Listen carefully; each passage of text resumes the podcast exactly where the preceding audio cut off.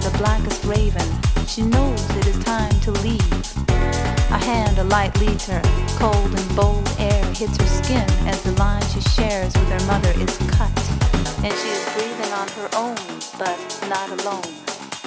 Today turns quickly to tomorrow, then a week, a month, a year, then five speeds by. How time flies until memory lets her see slowly the other children's faces, the secret hiding places in the woods past the backyard, the old statues that guard the small stream which gleamed in the rays of the sun as she daydreamed of what the world was like. And every night she looked up to the lights, protecting, sparkling the magic upon her. So many stars, Mars and Jupiter, their promises of the future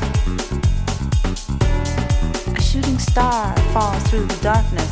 She wishes upon the naked bareness of youth and innocence, looking only forward to what would come next. Surrounded by ghosts of the past, with traditions in a culture that lasts through centuries her ancestors cast, she only wants to grow up fast and be a part of the mess. Glossy magazines enticing with images new and exciting. She sees the old as stale and boring, starving for the new and unknown, blown away by visual spices, blinded by stars in her eyes. She realizes it is time to embark on her own, this time